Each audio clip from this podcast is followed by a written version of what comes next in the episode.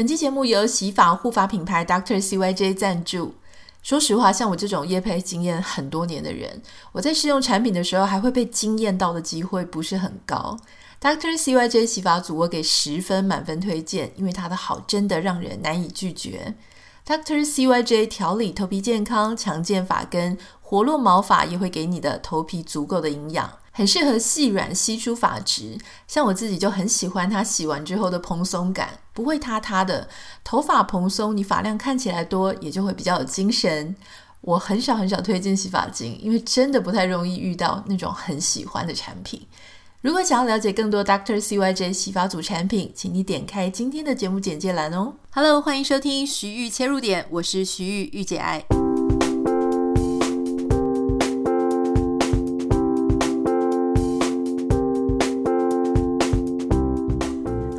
欢迎收听今天的节目。今天想要跟大家聊一些心里话。那这个其实是昨天我特别约了一个年纪大概小我十岁的一个朋友，就是跟他聊了一下在，呃用语音。那我这位朋友呢，他在去年的时候发生一件事情，就是他离婚了。她是一个女生，呃，很有才华，长得漂亮，然后为人也很 nice，呃，星座也跟我一样哈。也跟我一样是个内向型的人，所以因为他呃发生这个事情的时间点跟这个我以前发生的事情时间点差不多，所以我当时知道这件事情的时候呢，我就很想呃问候他。不过我没有在第一个时间就去问候他，原因是因为我很清楚，就在那样的时啊、时刻，特别是一个很内向的人，他要去。处理他自己内心的情绪，因为我并不知道发生什么事情，我只知道这个结果。那我很清楚，有时候最好的问候是不要问候，就是最好的关怀就是让对方，嗯，就是不要去打扰对方了哈。所以我当时知道这个事情的时候，我并没有马上的去啊、去找他，但是我其实内心就是一直放着这个事情哦。我很想要鼓励他，我很想要跟他分享，就说啊、我想听听他的想法，然后跟他分享一下，说要怎么样走过这一段情绪。那后来就是也已经过了很久了嘛，好几个月了，已经将近快要一年了哈。我终于就是鼓起勇气，我在社群媒体上就问候他，跟他聊一下他的近况，然后约了透过这个语音上面去聊天。那他，我觉得他也很好，果然就是我内心就是印象当中，他是一个非常爽朗的人。那他还就啊、跟我分享，就是这段历程哈。那这个故事当然我就不多说了，但是我想要今天跟大家分享的事情，是我为什么那么想跟他啊、聊，就是说他未来的事情，因为我觉得走过这一段路啊，我觉得三十一岁女生，三十一岁到四十岁之间。它确实是一个非常黄金的时期，那当然没有哪一个十年不是很黄金了。但是，在一个离过婚、离婚之后的那个十年，哈，或许有些时候你会说，你又不一定要离婚，哈，呃，三十一岁到四十岁本来对所有的人来说都是非常呃重要的。但为什么我之所以去提这个离婚这件事情呢？是因为，呃，如果你离过婚，或是你可以想象。你就知道说，其实呃，离开一段关系哈，可能不一定是离婚了，就是呃，一个长期的感情关系，它其实就像是重新再活一次。你讲这个，人家的说法就是好像再重新投胎一次，但我觉得它就很像重启人生里面啊，那部日剧，不知道你看了没？就它就很像你重新再活一遍。为什么我这样讲呢？因为之前你可能因为有长期稳定交往对象，或者有一个婚姻的配偶跟伴侣，所以你的日子、你的样貌会活出某一种样子。好，就是说，说真的，就是经过双方调试妥协之后的模样。不管是你们所居住的是公寓，还是大楼，是豪宅，还是普通房宅。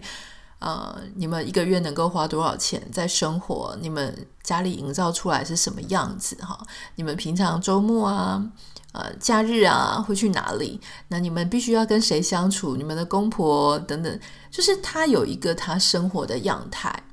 可是当你今天从这一段关系离开，或是你已经啊离婚，这个东西呢，它就会改变啊。你回到一个人的生活，你要重新去思考说，哎，那接下来我又回到我自己的一个人的样态了，那我应该要怎么样去度过每一天？好，那我突然好像又可以重新去规划我的时间，规划我的金钱，甚至规划我的未来。有很多人，他们很想出国念书，想要出国旅游。可是，如果你在一段稳定关系或者一段婚姻里面，你就没有办法那么自由。哦，那你不可能说你嫁了人之后就说好，我要出国读书，这是不可能的，非常的困难哈。当然，我也看过有这样的例子，就是其中一个他留在台湾啊，那另外一个他就出去世界各地。我觉得这个毕竟是少数啦，哈，而且双方都很牺牲。但如果说今天你又回到一个单身的状态，你又开始自由了，那这个事情就变成说，你必须要重新去思考，说你想过什么样的人生啊？这个就是我今天想跟大家分享，就是说，嗯，人生如果是从头可以这样来过啊，你当然不会说是一模一样，因为你开始的这个时间点就跟你当年可能不一样哈。但是如果说有一点类似这样的状况，现在。又重新发一张白纸让你画，你会画出什么样子啊？你会希望你喜欢是什么样的自己？你觉得你还有哪些事情是因为当时有这一段长期稳定关系，或者有这一段婚姻的时候，你没办法做到？你说服你自己，这个梦想不可能达成了，你的人生大概就是这样。好，那今天重新发一张白纸给你，你要怎么做？而且我为什么想要就是特别去，不管是慰问这位朋友，或是我想要跟他聊一聊，是因为我走过这一段，我在那个时期同样的时间点上走过这一段。到目前，我觉得我虽然不能说现在已经完成我这种人生的什么梦想，因为其实我也没有什么特别的梦想，可是至少目前我所过的生活跟我所呃。所所在的一个状况，它确实是我觉得嗯不错。我觉得好险，我当初有坚持某一些事情。那我到底坚持了什么事情，让我现在觉得过得呃我没有白走这个十年？我觉得这件事情很重要，因为我确实也看过我其他的朋友们，他们在重新有可以开始一段新的人生之后，他又重到了他以前做事情的选择的逻辑跟复测。所以他完全没有改变，然后一而再再而三的在那一种不是很满意，然后又做了自己不满意的决定，然后又导致了自己不满意的结果。所以今天就想要跟你讲一下说，我昨天是怎么样跟我这位朋友给他的建议啊？哈，当然我觉得建议是我们给了是给了，但是别人要不要这样做，那个是每个人自己的决定。但如果你今天不管是你有一样的遭遇，或是说你现在好刚好二十九、三十岁、三十一岁，你没有什么稳定关系，你就是空白的。那我接下来应该怎么做？这个我为什么说这个十年很重要？我们把啊、这件事情分成重点两点，第一个是职涯、职业，第二个是你的人生。哈，我先讲一下为什么三十一岁到四十岁在职涯上非常重要了哈。嗯，我讲白了，因为第一个，我这个朋友长得蛮漂亮的。嗯，不管是怎么样，啊，三十一岁到四十岁，我觉得有一个很肤浅的理由啊，但它很重要，就是关于容貌上，你容貌上是会你有容貌的优势了哈。当然，你可能会说啊，我从出生到现在都没什么容貌优势。我嗯，但我我觉得我要讲的事情就是说，每个人他都有他的青春，哈，就是很看起来很光彩的这个时期。所以不可否认，三十一岁到四十岁这个这段时间，你的样态就会在一个还蛮年轻的样子啊。这个事情蛮重要，就是说，虽然我们现在都说职场上，不管是台湾或是美国或是各地，我们都会说大家不可以用职业啊年龄职业上面不可以用年龄去歧视。可是真的不会有歧视吗？大家都说美国做事情可以做到。年纪很大，七十岁、八十岁，你不退休都没有关系。可是，在某一些特殊的状况，他仍然不会那么容易被接受。就说，也许他在求职的时候，他不会跟你讲说，我不收五十岁以上的，我不收六十岁以上的，或我不收四十五岁以上的。他没有这样明定，可是他愿不愿意邀请你来面试，或者他面试之后用不用你，他有没有在考量年龄这一点？根据我自己跟很多在欧美各国就是呃工作的朋友们，确实在某些产业上，他仍然会啊、有这样的歧视。好，那这个歧视当然是隐而不宣的，就是没有人会当面去跟你讲，可是你就会觉得说，如果其他都不是问题，那唯一的问题就是年龄。好，这一点很现实。那呃，我觉得这个当然也不能怪这些公司啊，因为有一些产业，比方说科技业、软体业，然后行销业，或是某一些时候，他这个主管他就都比你年轻，他会自己觉得不是很好带这种年龄比较大的，或者他会预设你可能没有办法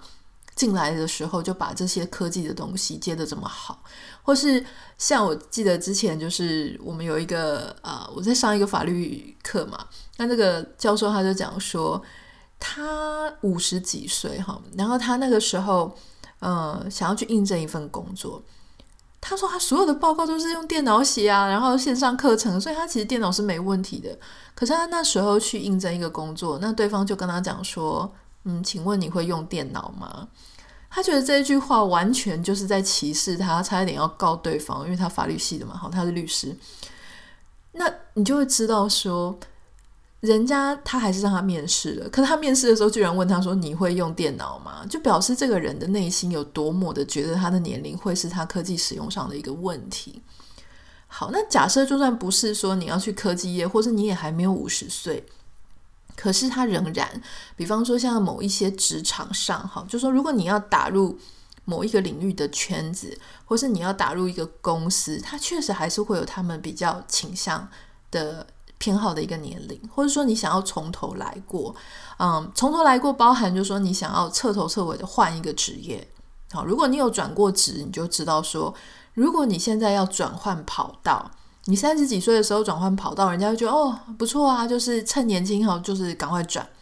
可如果你四十五岁的时候转换跑道，而这个转换跑道不是你创业哦，不是说大大家在一个嗯很多中年人的圈子哈。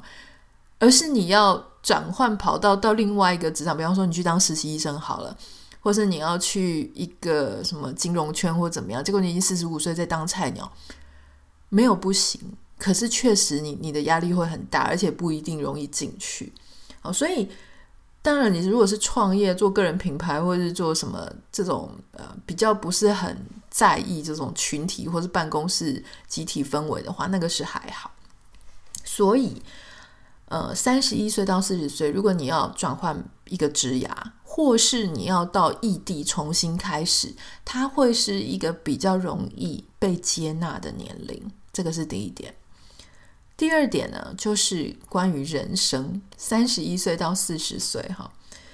我觉得人生我们常常会有很多的目标跟方向，或是一些梦想，但是它会因为一些现实的状况，我们就跟自己讲说，这个事情。反正就是我的命当中没有，或是我随波逐流的，就是按照着命运的安排就没有。例如说出国念书啊，我我知道太多太多人曾经有出国念书的梦想，但是因为在台湾，好，就是你成长的地方，交了一个稳定交往的一个对象，然后到了二十八九岁、三十岁啊，你还没出国念书，当你有一点点钱，也许可以出国念书的时候。然后你又会急着想要结婚，这个时候好，两个人好像有结婚共识，你就更不方便出国了。然后到时候呢，啊好，真的结婚了之后，出国这件事情，或者在国外生活这件事情，其实就跟你无缘了。这是一个例子了哈。那我知道我身边真的太多太多这样子，所以当时我也常常跟一些年轻的那种二十三四岁、二十四五岁的年轻人，或者他们的爸爸妈妈讲。我就说要出国，要让他赶快出国。这个时候就让他出去，否则到时候你交了一个对象，然后因为有些人很重感情嘛，哈，就因为交了一个对象就没办法出国。基本上你再怎么想啊，未来可能二九三十岁，他也正在打拼工作，更多的东西他放不掉了，根本不可能出国。这个是一个非常务实的一个安排嘛，哈。好，那今天如果说像昨天我我跟我朋友这样在聊天，他离婚了，没有小孩，好，他没有什么额外的一些呃必须要负担的事情，很想要住在国外，好，那这个时候呢，我举国外这个例子，当然我想很多人就会在人生当中有不同的梦想嘛，好，举国外这个例子，因为跟我自己比较贴近，这个时候要怎么做呢？我就说。我觉得有一件事情，在你三十一岁到四十岁，一定，如果你重新来过啊，你重新有一个画布，或是你想要改变你原本的路子，有一件事情很重要，心态上要改变，就是你以前可能很像人生对你来说，很像大学在填志愿，就是我填到呃，我就是填填填，我有好几个喜欢的东西，随便让命运带我到哪里。如果命运把我带到这里，我今天遇到了一个男生，好，台湾男生，我觉得很好，然后我就跟他在一起。或如果说我我我随便了，反正反正我随便让这个命运安排。可是我觉得在这个黄金的时期里面，如果你人生真的真的是想要做什么事情，真的想要达到什么目标，比方说你想要在国外生活，你就要去制定如何去国外生活是。会让这件事情变成可能。当然，就是说你要想办法，可能比方说到国外去求学。那求学要找什么地方呢？你要找那种比较容易。你如果想要定居在国外，你就要找那种容易留得下来的国家。例如说美国。如果是欧洲的话，其实是很难留下来，除非你找到一个当地的人，然后结婚。如果你不是找到一个当地人，你要在那边求职，拿到身份留下来。大部分的国家都比美国困难啊，这个是一个事实嘛。好，那如果不是去求学，那你就是要求职喽。哦，那你当然就是要找说你能不能够去当国外业务啊，或者在国外呃不同世界的国家的这个公司里面，能不能够他需要一个会讲中文的人。但是老实说，会讲中文人多少非常非常多，大部分的公司他都会希望你已经先有一个可以居留的身份，所以这一点我觉得是几率非常非常小，而且可遇不可求的。第三点就是找对象，找国外的对象，然后在国外结婚，然后拿到身份。以前我在非常年轻，大概三十一岁的时候，或者二十几岁的时候，我对这种说法是绝对不屑一顾的。因为当时我是那种觉得说女生就是要靠自己啊，靠自己最最最棒。我有非常多的朋友跟我一样，好，都是觉得说不要靠，不要想着要靠别人。可我住了十年，然后在国外这么几年，看到的状况哈，我当然没有要鼓励大家去靠先生或者靠另外一半，但是拿到身份最容易的方式，真的就是嫁给一个当地人。啊，我没有说，你不要误会我的意思。我不是说为了一定要拿到身份，然后我就随便闭着眼睛就嫁一个当地人，绝对不是这个意思。但是我要讲的一个现实就是说，如果你真的想要住在当地，我建议你可以开始把你的生活圈、交友圈、找对象的一个目标放在那个你想要去居住的地方。例如说，如果你真的很想要住在海外，不管是欧洲还是美国，你当然就应该要找对象的时候，就是往住在那边、工作在那边的人去找嘛。而且他想要定居嘛，他不是随时都会回到呃其去跑去其他地方的人。如果你真的觉得住哪里对你很重要的话，所以这个就是说，你的目标、你的人生的方向跟你所做的行为是不是一致？如果你说好，今天我很想要住在国外，结果我身边人还在台湾，然后身边有一些人对我示好，然后我就立刻又跟对方交往，你就不太可能，几乎是不可能去实现到你原本的那个梦想，对不对？所以我觉得，在我重启人生之后，就说刚刚我跟我在他那个年龄重启了人生之后，有一段时间确实很摆荡，因为在。大家人常常都会需要身边有情感上的陪伴嘛，哈，所以你也会很习惯你以前过往的一种嗯生活，跟你的交友圈、你的你的一些做事情的方式，或是你觉得身边有哪些人真的很不错啊，错过也很可惜啊，等等的，然后你就会觉得说啊，好啦，算了，之前我想要住国外的梦想也不是这么重要，所以你就跟身边人交往，可是那那就是一个没有办法让你达成你原本。内心很想做事情的做到的事情的那个第一步。这是一个例子了哈。我要讲的事情就是说，不一定每个人他都是想住国外，可是你总是有你想要做的事情。比方说你想要，呃，到某一个呃去做某一件事情，好，去某一个产业或者某一个领域，可是你一直在做的事情都跟那件事情一点关系都没有，完全没有在靠那个方向，没有制定你的方法，没有往那个方向去前进，没有没有往那个目标去靠近，那你永远就不会靠近。你想，如果你一直开车，然后你也不导航，你就一直在原地这样转来转去，永远没有办法到彼岸，没有办法到另外那一端你的目的地，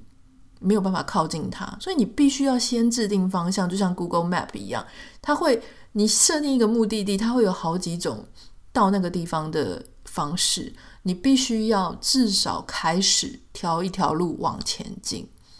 好，那当然有可能在你往那个前进的路上，突然又岔出很多条你可能可以走的路，但至少你往那个方向靠近。所以我觉得三十一岁到四十岁之间最恐怖的事情是你仍然没有方法，你仍然用十几二十岁我们很习惯就是随便啊，随便命运带我们去，然后你没有方向的时候，你跑去找算命老师，就是你根本没有为你自己负责，你也没有为你自己。设定一个目标，然后你就是觉得说啊，反正我的命就是这样，这是非常糟糕的，因为这就是很不负责任，随便把东西推给命运。好，你必须要有一些啊策略跟方法，去带着自己往你想要的方向前进，这个是很重要的一点。那其实我我完全可以想象，也可以理解，就是说，比方说像我有些朋友，他很想要出国念书。可是他们从来都没有去 Google 说，那我如果想要出国念书，我现在该做什么事情？我该考英文考试？那我想念什么？哪里有这些东西？有没有奖学金？大部分的人都是卡在说啊，出国很贵，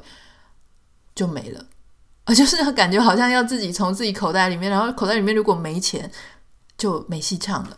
可是让你不知道的事情是。如果你想出国，真的是为了要念书去的哈，那其实它还有很多是有奖学金的，某一些课程、某一些 program，它甚至是有半额到全额的奖学金。那嗯，像例如说像教育部，它每年都会有留学的奖学金，那你有没有去申请？有没有去查资料啊？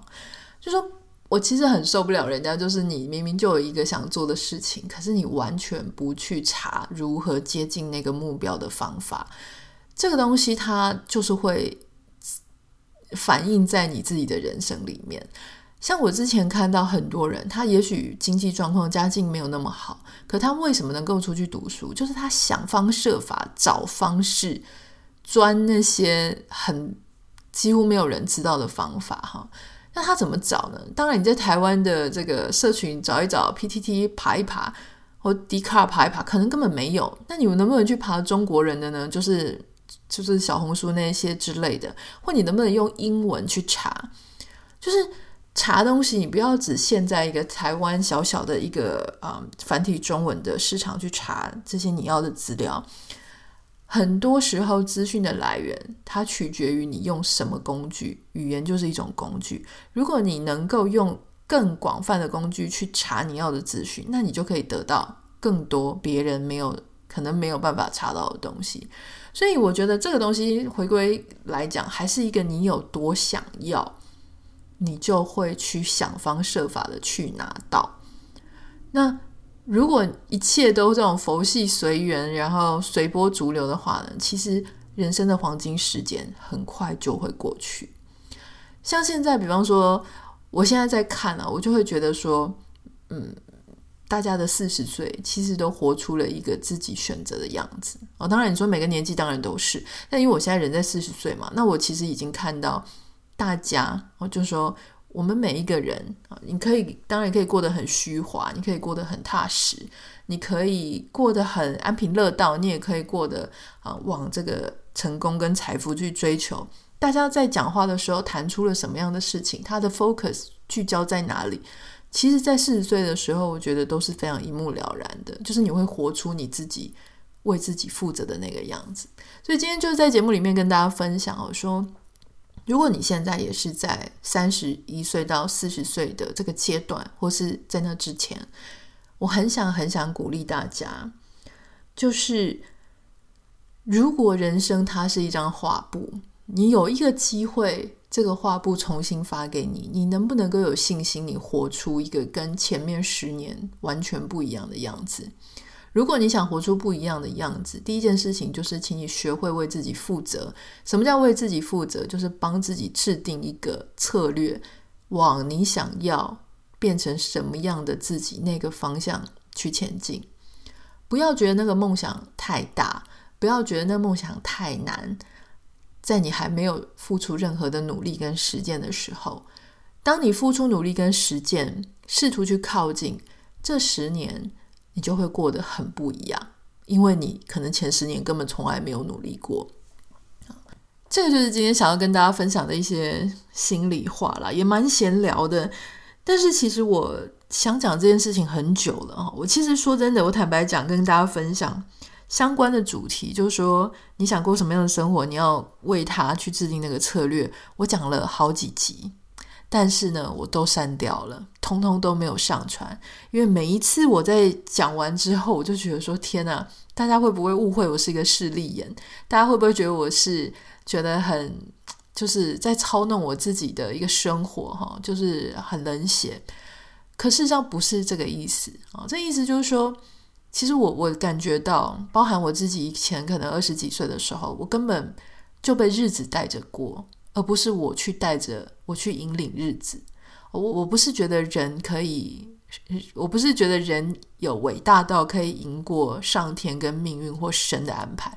但是我觉得最起码的、很基本的一种逻辑，就是说你想过什么样的生活，你就往那个方向去努力。这件事情在生活当中一直被我们忽略。